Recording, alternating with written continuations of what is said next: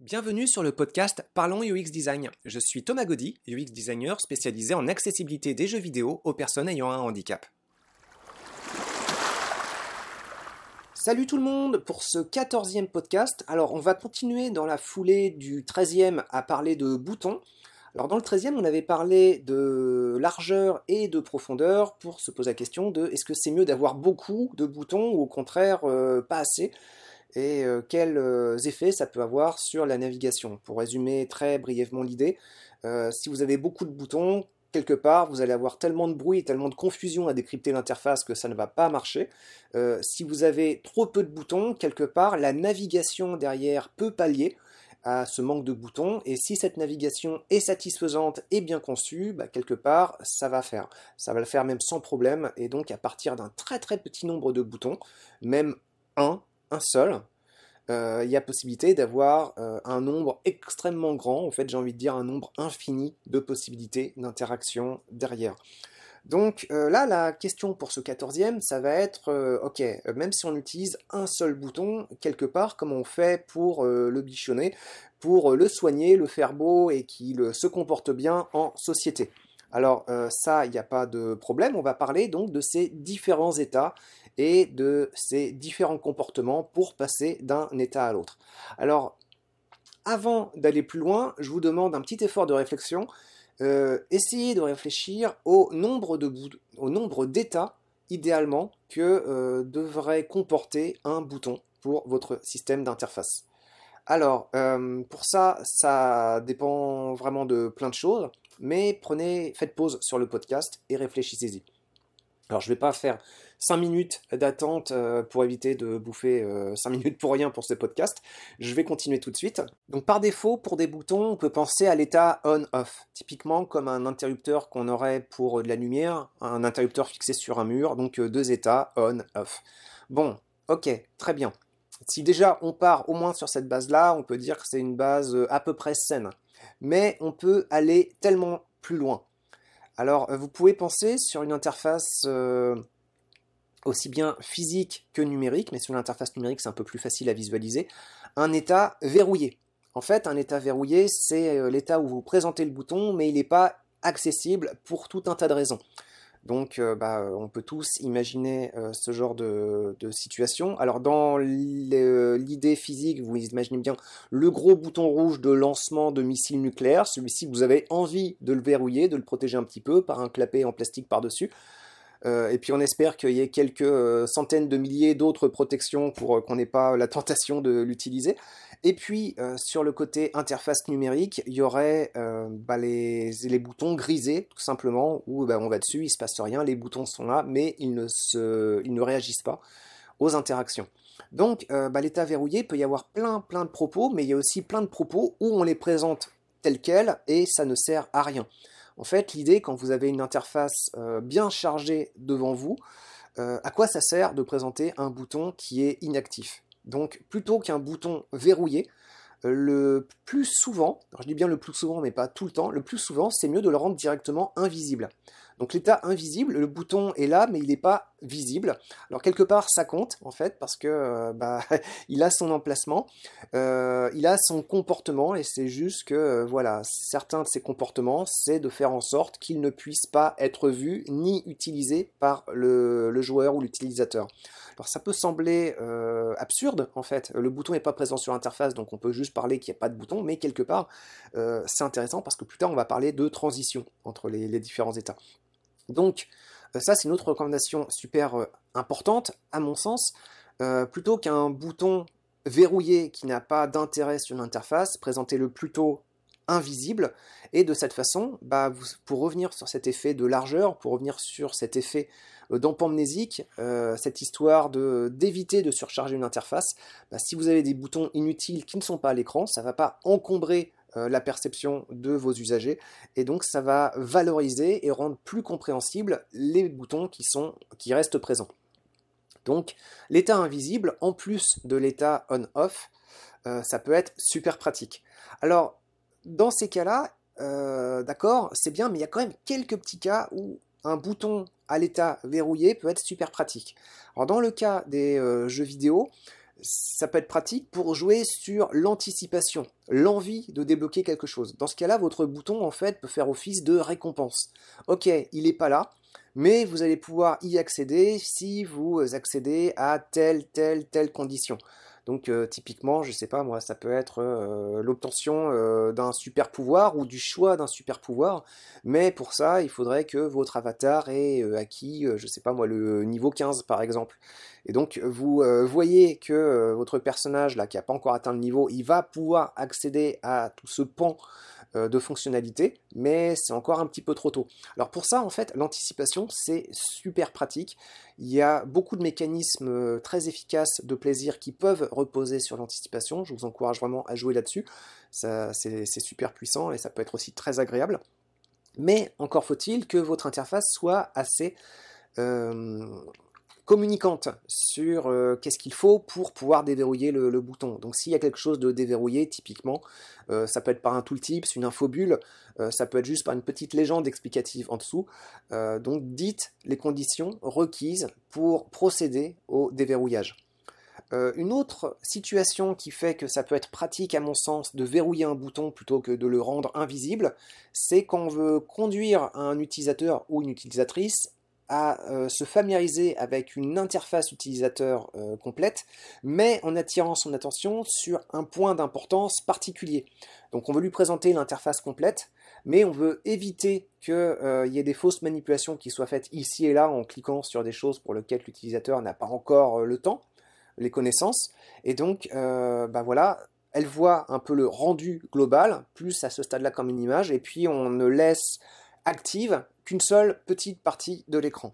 Donc ça, ça peut être quelque chose euh, de bien aussi, mais je trouve que c'est une approche qui est euh, euh, un petit peu rushée, dans le sens où avec un peu plus de temps, un peu plus de moyens, ça peut être préférable de présenter une interface allégée, et ensuite de complexifier très progressivement cette interface au fur et à mesure que l'apprentissage se fait. Parce que même si l'interface est complète et qu'on attire l'attention sur une petite partie, quelque part, il reste le bruit, euh, occasionné par tous ces boutons inactifs et euh, le premier contact d'un néophyte euh, peut être un peu rude et un peu désagréable aussi. Et ce regard-là, les développeurs en général vont complètement le perdre. Donc voilà, je reviens là-dessus. Préférez en général l'état invisible des boutons à l'état verrouillé, sauf si vous voulez jouer sur l'anticipation, ou bien sauf si vous voulez familiariser l'utilisateur ou l'utilisatrice à une interface et que vous n'avez pas le temps de faire une évolution d'interface plus dynamique. Voilà.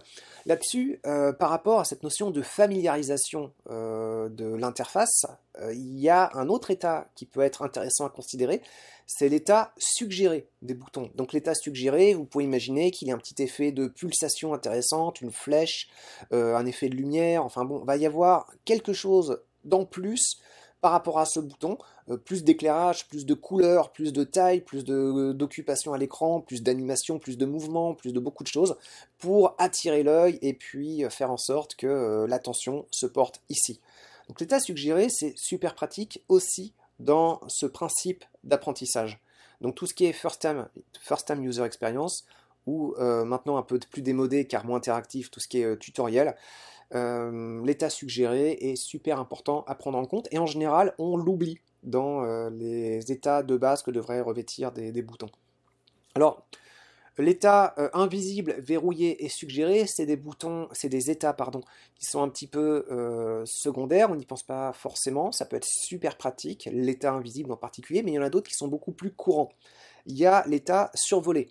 Pour peu que votre interface comporte un, une souris, un curseur. Donc euh, vous allez avoir l'état par défaut, euh, votre bouton inactif mais présent à l'écran. Et puis euh, l'état survolé par le curseur qui va vous apporter une confirmation pour vous dire que, regardez, effectivement, cet élément de l'interface réagit au curseur et donc est interactif.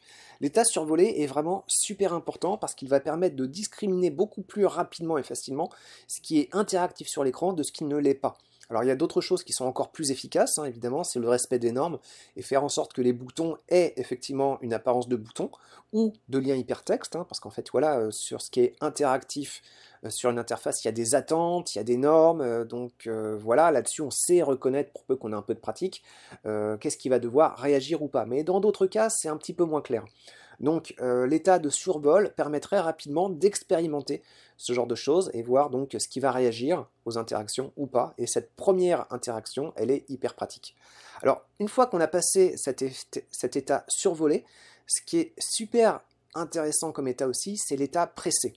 Et là, il y a deux écoles en fait. Qu'est-ce qui se passe quand on appuie sur un bouton? Et la première école en fait dit, euh, bah, on appuie sur le bouton, donc on l'active. Voilà, donc euh, c'est assez simple. Hein. J'appuie sur le bouton, c'est là que ça balance la commande. Ok, mais c'est pas forcément la meilleure façon de faire. Euh, une autre façon de faire, c'est de dire, bah, au moment où j'appuie sur le bouton, bah voilà, simplement c'est l'état j'appuie sur le bouton, et la commande, elle, va partir lorsque je vais relâcher le bouton. Alors, il y a deux choses. Là-dessus, ceux qui sont partisans de la première étape, la première école, euh, l'action qui est envoyée au moment où on appuie sur le bouton, bah, ils vont dire, euh, d'accord, ça va faire gagner du temps. Vous appuyez sur le bouton et ça va permettre de euh, lancer l'action immédiatement. Il va y avoir un côté synchronisation qui va être super présent et super plaisant. Et donc, bah, ça peut être très efficace et souhaitable dans pas mal de cas. Mais j'ai quand même, pour ma part, une préférence pour la seconde école où on lance l'action au moment où on relâche la pression, et ça pour plusieurs raisons. Déjà, ça vous permet en fait euh, de prévenir un petit peu plus facilement les erreurs qui pourraient être faites. Donc euh, imaginez que votre bouton de lancement de missile nucléaire soit un bouton numérique sur une interface numérique. Vous mettez votre curseur dessus, vous allez lever tous les verrous, vous appuyez et puis euh, là vous êtes donc en état pressé sur le bouton. Dans la première école, les missiles sont partis, et dans la deuxième, bah, ils attendent que vous relâchiez. Et à ce moment-là, quelqu'un ouvre la porte de votre bureau et dit Stop, surtout ne faites pas ça, c'était une fausse alerte, nous ne sommes pas en guerre. Et euh, à ce moment-là, bah, euh, si vous voulez annuler, vous avez la possibilité de maintenir la pression, de déplacer le curseur en dehors du bouton, et là, de relâcher l'écran. Alors évidemment, là, c'est une situation tout à fait euh, fantaisiste, mais ce genre de situation, vous le vivez assez souvent lorsque, par exemple, vous avez une fenêtre Windows ou Mac ouverte euh, sur votre écran et euh, la fenêtre, vous jugez qu'elle n'est pas intéressante, donc vous cliquez sur le bouton permettant de fermer la fenêtre et au moment de cliquer, vous avez la petite perception finale de dernier instant qui vous dit non, ne ferme pas cette fenêtre, il y a un travail en cours ou quelque chose d'important, il ne faut pas fermer cette fenêtre pour n'importe quelle raison et donc cette prévention d'erreur, le fait que l'action soit lancée au moment euh, du relâchement de pression, bah, ça vous permet là de, vous corriger. Donc euh, vous appuyez, vous vous rendez compte au moment de l'appui que ça va pas, vous partez, vous déplacez le curseur ailleurs, et là vous relâchez, et ouf, tout va bien, vous annulez l'action. Donc il y a d'autres façons de faire en fait. Euh, certaines messageries, comme Gmail par exemple, si vous envoyez un message, que vous accédez donc à la validation du bouton, eh ben, parfois il y a la possibilité de d'annuler l'action que vous venez de réaliser pendant quelques secondes. Et ça aussi, ça peut être super pratique. Dans certains contextes professionnels, vous euh, lancez un document hautement confidentiel à euh, des destinataires et vous vous rendez compte que là-dedans, il y a un destinataire qui ne fait surtout pas partie euh, des destinataires normaux. Il y a quelqu'un, je sais pas moi, ça peut être n'importe qui qui a rien à faire là-dedans. Et eh ben, ce genre de, de prévention d'erreur, de mécanisme de prévention d'erreur, ça peut être hyper hyper pratique. Donc je récapitule. Bouton on-off, donc euh, off par défaut, verrouillé, euh, invisible, suggéré, survolé, pressé. Et euh, donc vous pouvez avoir à partir de l'état pressé un retour à l'état normal. Et bah, donc si on considère l'état pressé, vous pouvez aussi envisager l'état utilisé. En l'état utilisé, en général, c'est à ce moment-là que l'action part. En fait, l'état utilisé, ça correspond à l'état on du bouton on-off. Ce qui est intéressant dans pas mal euh, d'interfaces, pour tout ce qui est euh, action brève, typiquement j'appuie sur un bouton pour changer de page ou pour déclencher une action succincte, on considère que l'état on, il n'y a pas besoin de le représenter graphiquement à l'écran. Et ça c'est une erreur. Parce que autant pour euh, un bouton, un interrupteur sur un, sur, un mur, bah, c'est très important qu'on ait une bonne, distinction entre l'état on et off. Euh, autant pour une interface numérique aussi, ça peut être très utile d'avoir la confirmation au moment où j'utilise un bouton numérique que lorsque je l'utilise, il se passe un petit retour plaisant qui m'informe que la commande a bien été prise en compte. Parce que sinon, il peut y avoir quoi? Euh, Un bug, euh, il peut y avoir l'interface qui a gelé, il peut y avoir un problème de prise de considération de la commande. Et euh, souvent on oublie cet état-là et souvent bah, ça occasionne youpi, je lance une action et euh, bah mince, je me rends compte que ça fait euh, rien de visible ou pas forcément quelque chose de visible au moment, à l'endroit où je focus mon attention sur le bouton. Donc c'est pas évident. Alors il y a d'autres états en fait. Il y a le cold down par exemple ou l'état de réinitialisation. Dans pas mal de jeux vidéo c'est super pratique. Euh, donc c'est le moment où votre bouton va pouvoir redevenir à nouveau utilisable. Et ça, il est un peu particulier celui-ci parce que c'est une phase de transition. C'est une phase de transition mais qui fait sens parce qu'on le voit dans beaucoup beaucoup d'interfaces. En général, les euh, fonctionnalités de super pouvoir euh, dans les jeux vidéo. Alors, ce qui est intéressant avec celui-ci, parce que c'est une phase de transition, ça nous permet de définir plein d'autres phases de transition en plus. Tous les états qu'on a vus, c'est des états un peu bruts, permanents, sauf peut-être l'état utilisé. Euh, pour les actions ponctuelles. Et euh, les états de transition, elles, elles sont souvent fugaces, mais elles sont super pratiques. Typiquement, la transition entre l'état euh, visible par défaut et invisible. Bah, si vous faites une permutation nette entre l'une et l'autre, ça va donner quelque chose de brutal et pas très séduisant pour l'œil parce que ça va faire comme un effet de clignotement.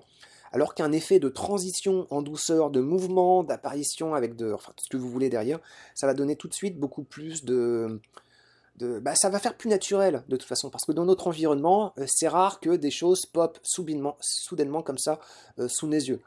Donc, euh, pour avoir une interface qui semble plus naturelle, vous allez amener vos transitions par des effets de mouvement ou d'apparition progressive.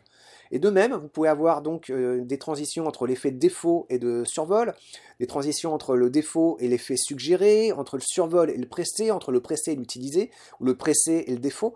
Et donc, pour bien faire ça, on peut comprendre qu'un bouton, c'est pas juste on-off.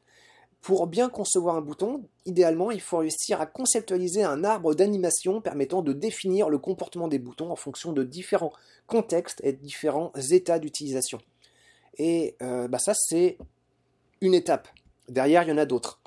Une fois qu'on a fait ça, et ça consiste aussi à soigner la cohérence du comportement de tous les boutons de votre interface. Alors tous n'ont pas la même importance, donc tous n'ont pas forcément le besoin d'avoir exactement la même apparence, euh, mais si vous réussissez à calquer une grosse partie du comportement d'un type de bouton vers un autre, ça va renforcer le sentiment qu'on est face à euh, une interface bien soignée et euh, satisfaisante à utiliser. Il y aura moins cet effet désagréable de surprise où on se dit bah tiens là ça réagit pas comme le, reste.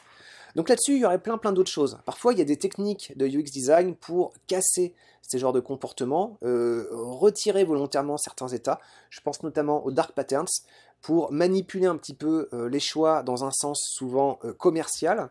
Donc là, ne plus être du tout au service de l'utilisateur, mais au service euh, de l'entreprise qui embauche le UX designer. Mais ça, ce sera pour un prochain podcast. Voilà, je vous dis à très bientôt. Merci, au revoir. Merci d'avoir écouté ce podcast. Je vous invite à vous abonner pour ne pas rater les prochains épisodes. Si vous voulez en savoir plus sur moi, je vous invite à consulter mon profil LinkedIn, Thomas Gaudy, T-H-O-M-A-S-G-A-U-D-Y.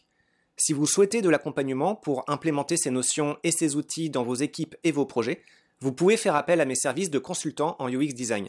Il vous suffit de me contacter via mon profil LinkedIn. Au plaisir